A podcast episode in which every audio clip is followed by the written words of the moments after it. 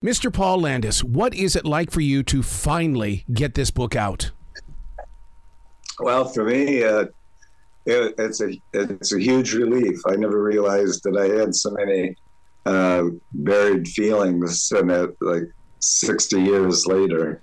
Um, it, it feels good, and I I'm, I'm glad I've uh, been able to provide, you know, some information about what I. what I saw and what I did in Dallas that day. And I hope hope hope it's uh, helps if they reopen the investigation of the assassination. I don't know where it's going to go. Well, we live we live in a nation that doesn't mind stepping back into the past and reopening doors. And that's what's so fascinating about this, is that you're preparing people of the future that, hey, look, I was there. This is what happened. It's not my fault that I wasn't called in by the Warren Commission. That that's correct. I I had really no idea what it, what was going on at the time. I fully expected to be uh, interviewed. I didn't want to be because I knew I'd break down, mm. and that that wasn't a very good image for a Secret Service agent. So, um, and then time just just went on. I had nightmares for several months afterwards. I don't know when they finally disappeared, but uh, eventually I just uh, had pushed everything out of my mind. I refused to read anything for over forty-five years. Uh, I'd heard the Warren Commission report. I accepted it, but I never, I didn't read it until about five years ago. Mm. And I had no idea that this single zigzag bullet Uh, was supposed to have done all the damage it did. I just assumed that the uh, I didn't know anything at that along the way about the same bullet that hit the president, that hit Governor Connolly, and did all this damage. So it changed the world, is what it did, this zigzag bullet. And it's like, wow. I mean, I've, in fact, I got to be honest with you, I've not really been familiar with a thing called zigzag bullets. Well, I, I I wasn't about to share that. I I just uh, I don't I don't I don't really really know. There's a lot of psychological reasons, probably. Um, I had no guilt about doing what I did, what uh, uh, keeping that bullet. So um, it just I reached the point. I've been giving talks, but I wasn't talking in detail about what happened in Parkland. Um, But people were listening to my stories, and, you know, and people were telling me, you know, you really, you ought to write a book, Paul. I thought about it for a while. I started, then I put it off yep. because, uh, you know, the attacks that uh, the Secret Service w- was getting a lot of bad press and everything, and I didn't want to, I didn't want to add to that. And that was around two thousand twelve. two thousand fourteen. Mm. Um, so that's, I started to write, and then I stopped, and then finally it, I had no idea how to write a book. Mm. And people came to help me. I was insisting the book had to be in my word. Nobody else could tell my story. Right.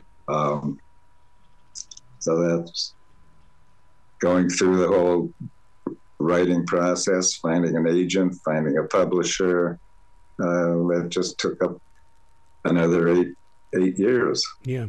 That inspires me when you said it had to be in your word, because that takes me back to Mark Twain, who always said that if you can't put it in your own accent, then it can't be your story. And so, you know, there's a side of me that's going, maybe it wasn't supposed to come out until right now. Maybe we were supposed to wait and let it ferment. And now that it's out, we can reopen it, because we've got a whole new layer of jurors out here now. Well, uh, you know, yeah, they say whatever. I, I don't, I'm trying to think what I, I don't know how to answer that right now. Yeah, yeah, um, I get that. Did did you keep a written journal or a diary so that, because I mean, all of that information inside of you at one time, I couldn't do it. I, I'm a daily writer. I've got to get that stuff out.